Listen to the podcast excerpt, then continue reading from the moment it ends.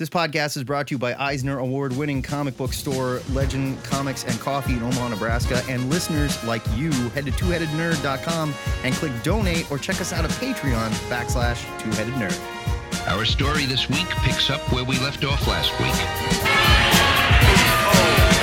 week. Welcome to another exciting, well, maybe a little shorter episode of THN. If you've been paying attention, then you heard Joe Patrick is still sick. He's a sick baby. He's getting over it though. He's not going to die or anything, and you know, release us from this curse so we can do something else with our lives. Don't worry, he'll be back. But we wanted to get you something this week in your feed. So instead of using our Patreon extra to, you know, entice you to donate to the show so we can keep it going. We're going to put it in your feed because we want to get it out there. We reviewed Dan McDaid's sci fi epic graphic novel, Dega, and we're going to share that with you. If you are looking for our reviews for the past couple weeks, they will be posted on the site as a ludicrous speed round post with everything you would normally hear us say just in written form. So, hey, comic companies, feel free to steal a snippet and put it on your cover, right? I'm not saying we're great writers, but we're pretty good. Regardless, thank you to all. We'll be back with our regular programming very soon. For now, here is what would normally be your Patreon THN Extra.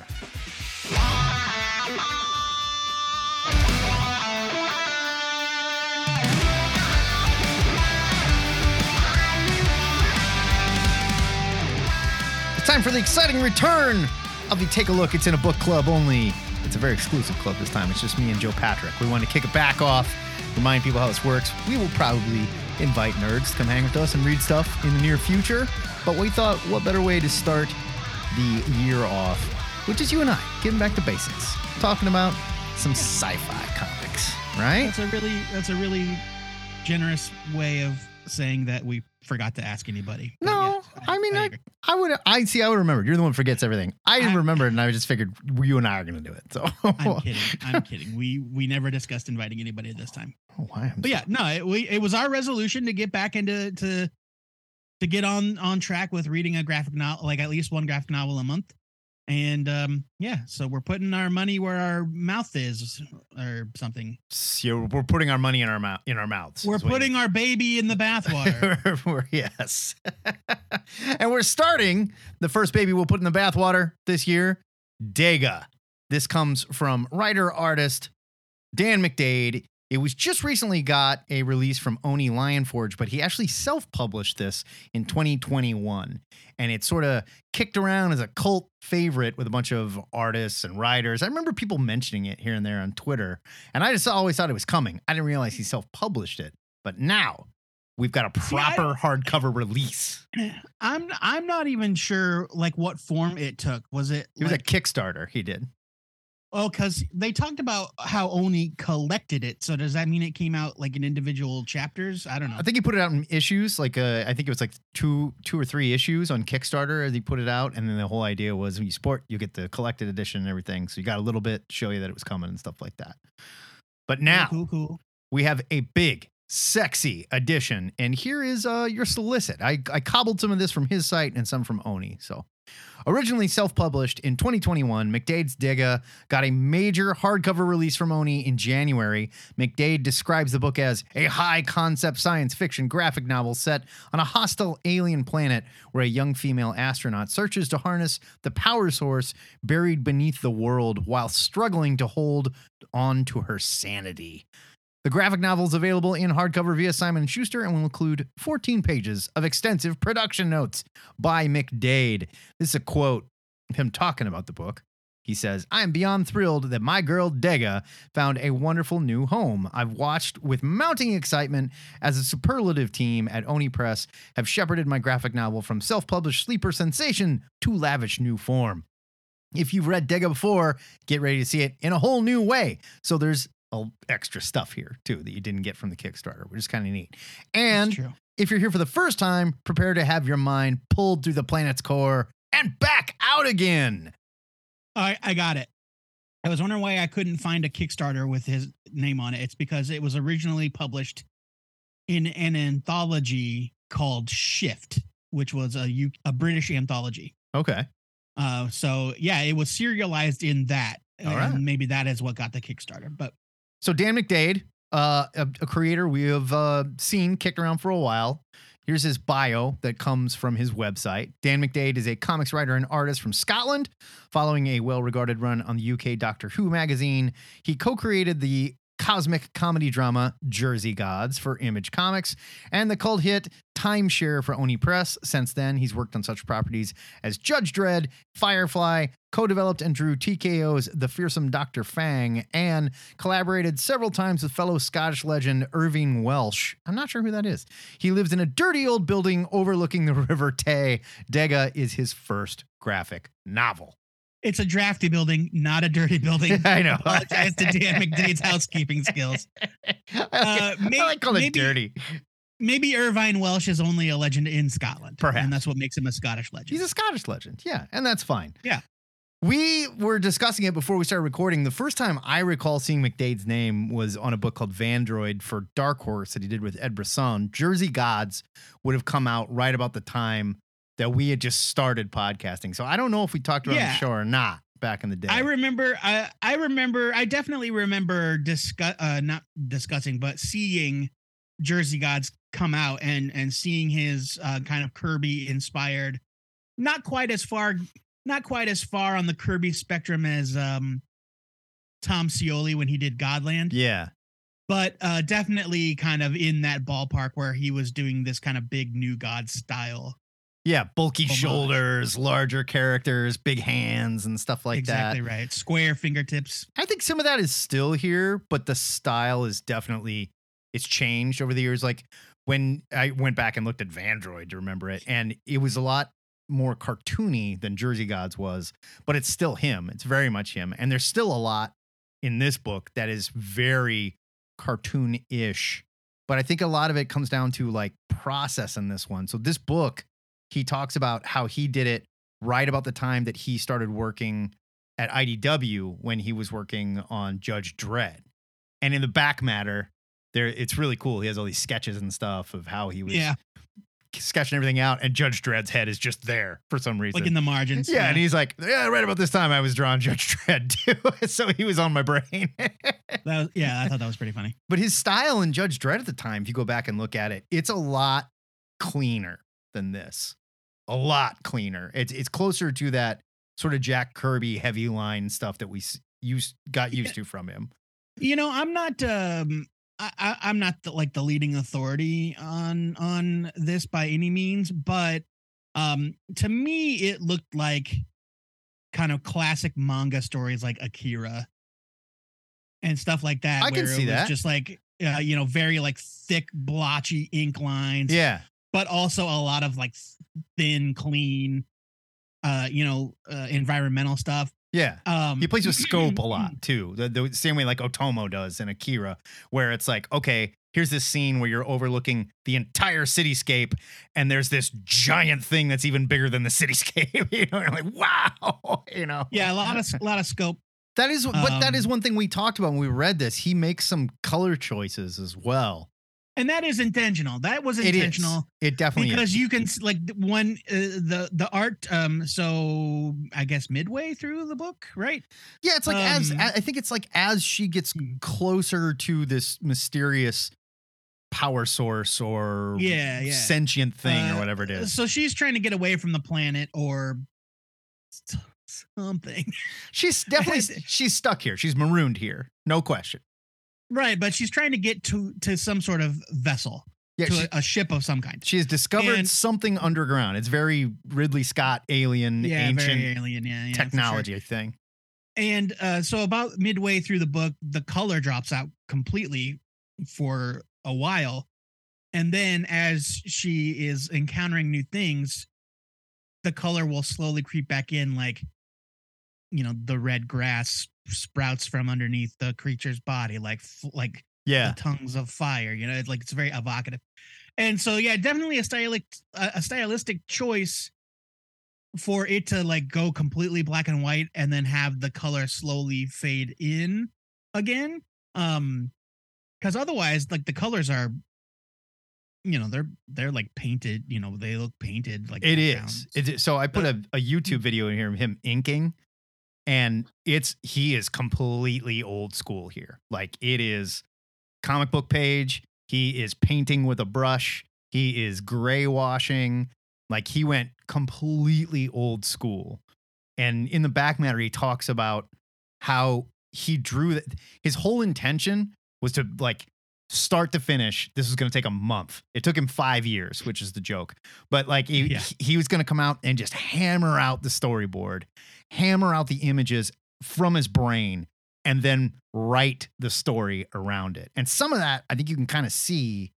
And I'm not saying it's a I'm not saying it's a bad thing, but there are some things in the art later on, and no spoilers here, where the art just like kind of explodes, where the color is gone, the definition and detail sort of just leaves almost. And it's almost like the character is seeing something that her brain can't wrap around. sure. yeah. And watching his process, even just inking, you can see him deciding like this is an artistic choice. And it's an artistic choice because like you can tell there's aliens in this and stuff. And he pays a lot of attention on how the aliens look. They wear big bulky suits. They've got weird faces. You know, the, even their word balloons is like smoke coming out of their mouth because they sound all weird and stuff. I- And it's really scratchy looking, desperate stuff. Like these guys are bad. It, it gives you this excellent feeling that she's in danger and she does not want to go near these guys. And the same thing happens when she gets too close to this thing in the center of the earth or the planet or whatever it is, right. Where it's almost like mm. you're looking at like old gods or something coming to life. It's really cool, but he lets the detail kind of go. And you can tell when he was talking about working on this, he just made himself fire this out like just fast. This is about speed and this is about feeling more than it is detail. And it's really impressive. Yeah, I, mean, it's about getting the ideas out in their purest form, right? Yeah, That's what he yeah. talks about. I, I like that he hints at in the back of where he didn't want to have to. He didn't want to have to go through the laborious process of like sitting down and writing and scripting the thing, like typing it out, like literally typing it out right. like a screenplay or or a comic book script which i mean you know you could be dismissive of that but what what that really means is that he wanted to like go straight from the mind's eye to the page Yeah. and then he wrote it on the thumbnail like he wrote it on the thumbnails as he was thumbnailing the art. He wrote the script. Yeah. and uh, i thought that that was a really a really neat way to approach it. Uh, i'm trying so one criticism, and it's not even really a criticism, maybe it's a failing on my part, but I'm trying to figure out the purpose of the color shift because there's no clear reason why it happens. I, other than, I agree. I agree. She does say there's one thing where she's like, and then the lights go dim. And that's when the color completely draws out, except for like a red lantern. But then, like, she's back up on the surface and seeing stuff, and there's still no color.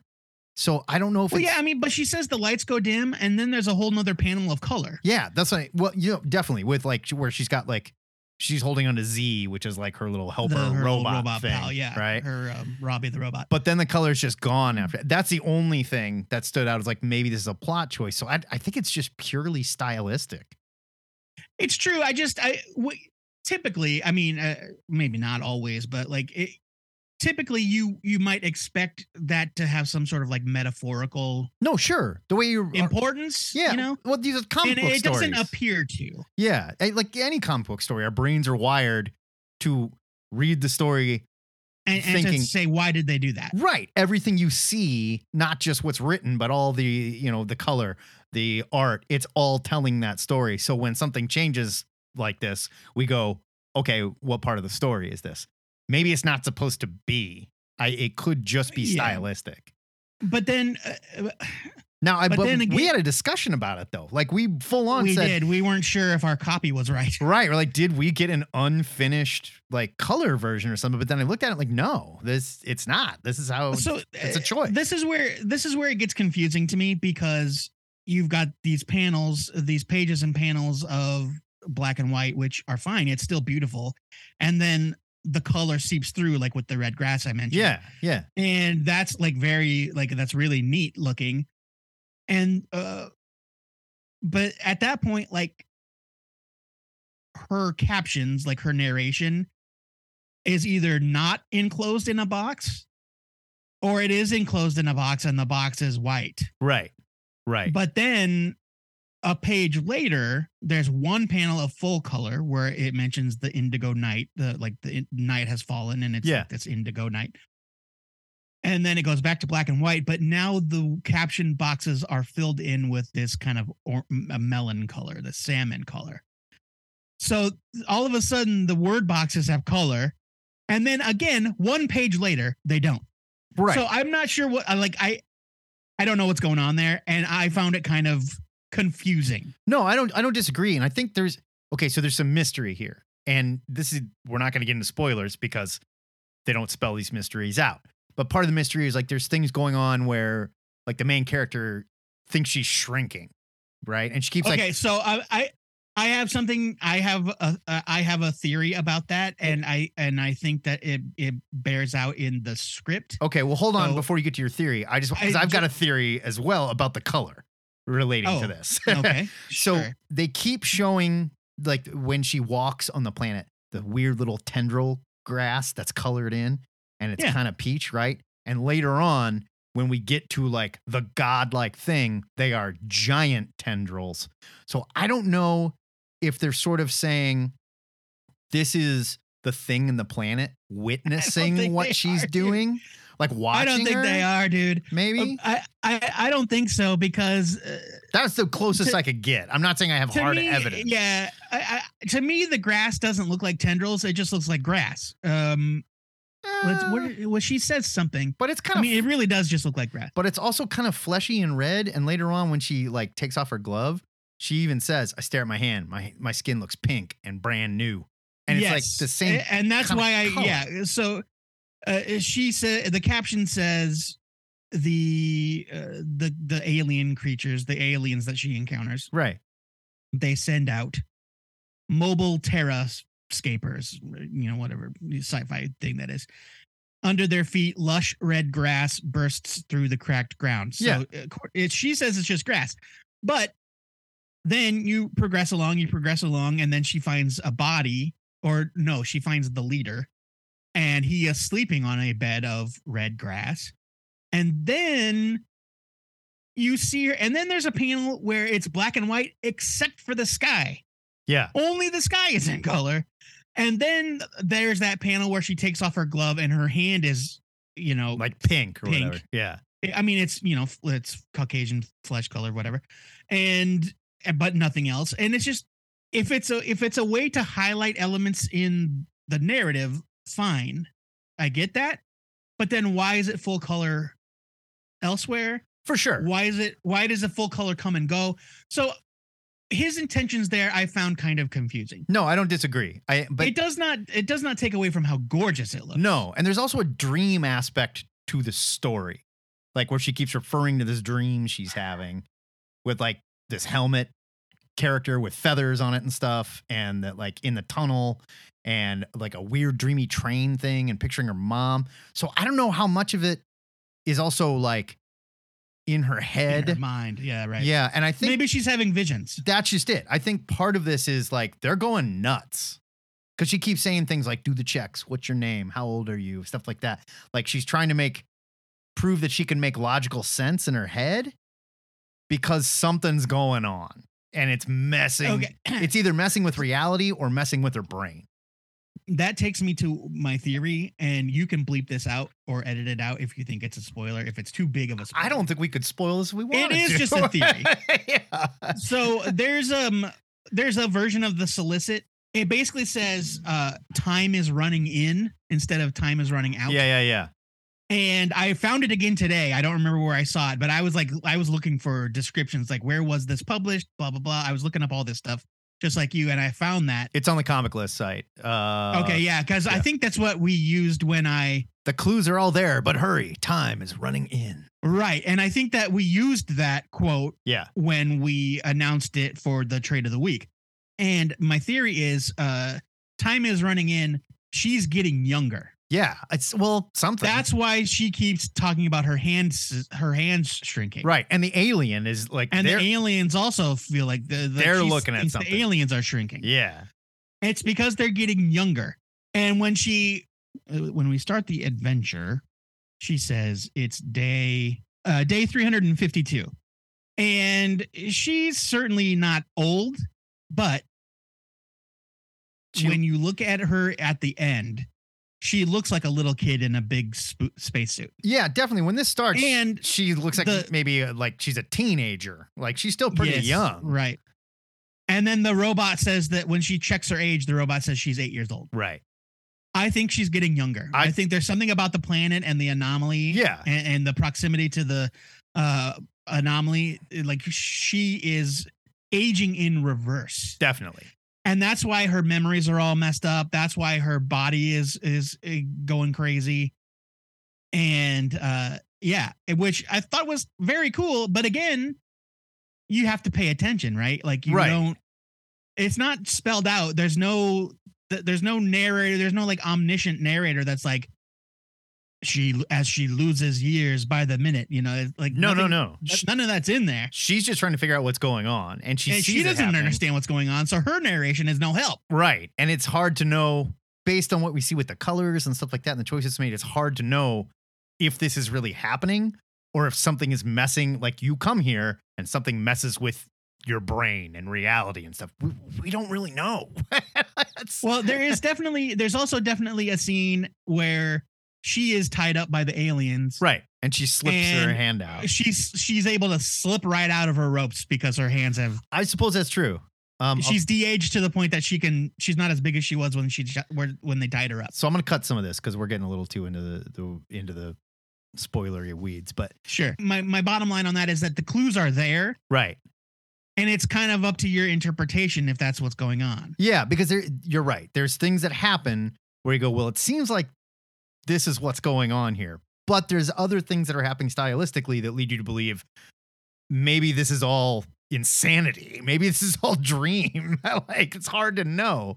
It's Well, yeah, not her de- her mind is definitely playing tricks on her. Yeah, this is not straightforward sci-fi by any means. And I think all the stuff that we read about everybody saying, calling it like a hypnagogic dream, surrealistic sci-fi. Like now I get it. Yes, you guys are right. You weren't? Yeah, yeah. you yeah, weren't just sure. exploring your thesaurus. You're right. this is this is trippy as hell. It's Dan McDaid messing around with the way comic book stories are told and his own plot, I think. It's very experimental and I really liked it. I really enjoyed it. I did too. I did too. And it's also not the kind of thing where it's like, I want 40 issues of this. I think this is the perfect amount of it. It's it's altogether, I think it's like 44 pages long with like 16 pages of back matter or something like that. And I think that was Uh, perfect. It, it's 74 total pages. So yeah, that that could be pretty right. yeah, there's page numbers on some of them here, but not on every page. Yeah, no, it's 44 pages of story about it looks like. Uh no. Maybe it is more than that, but not much. They stopped page numbering, so I don't know. But it's Yeah, but uh, you know what? It's um, you, yeah, you're close. You're pretty close to right. It's um, because there's the cover and the title page, and then the PDF right. reader says the final page is page 50. So So yeah, there- about 48 pages. there's enough of it to keep you interested. It's a quick read, but it's also deep enough that you can go back to this and look for these clues to try and decide am I right about what I think about this? As far as some of the coloring choices, I don't fully understand it. I also don't think we're supposed to. I think he set like like he said, he just set some rules where he's hammering this out and I'm going to make some decisions because they seem like the right thing to do and that's what I'm doing. And I think that's admirable. But if this were longer than this, I might start to get bogged down in it. So it didn't bother me because it was just short enough. I'm going to give this a buy it. I really liked it. Oh well, yeah. I mean, the bottom, the end of the day, it all comes down to what experience I had Yeah. reading it, and I and I liked it a lot, even though I didn't understand everything about it. But there's lots of media like that where it's just Sure. like, well, I'll have to read that again, or someday there will be a sequel or an interview with the creator, and and he'll spell it all out, and I'll feel like a big dummy. And he did talk about how he had ideas for further Dega installments, but I think it's I think Dega is the character's name. Yeah, that's her. And so, uh, you know, like this adventure can be over. It can be a completely new thing next time. Uh, which is fine with me. I, I agree. Like, I don't need, I don't need more of this particular thing. But if they want to do more with Dega by Dan McDaid as she's like bumming around the universe or whatever, I'm totally into it. I would also be into watch like seeing him do more experimental storytelling like this because he's really good. He's really good. And I like that he just sort of like pushed himself and wouldn't let himself overthink it. And it's not explained. It is what it is. There are no apologies for it. And it's just very pretty. It's quick and it's well executed. I think eh, he's a really talented guy. I totally agree. I, I thought this was great. It's a buy it for me and a successful first take a look. It's in a book club of 2023. Look at us. We did it. Dan McDaid's Dega. Go check it out. It's available from Simon and Schuster. Uh, you could probably find it at your comic shop. If not, go there and order it from Oni Lion Forge. It gets the official buy it from Two Headed Nerd. That's twenty one ninety nine. If we didn't mention that, Oh yeah, we didn't mention that. but it's a nice hardcover. There we go.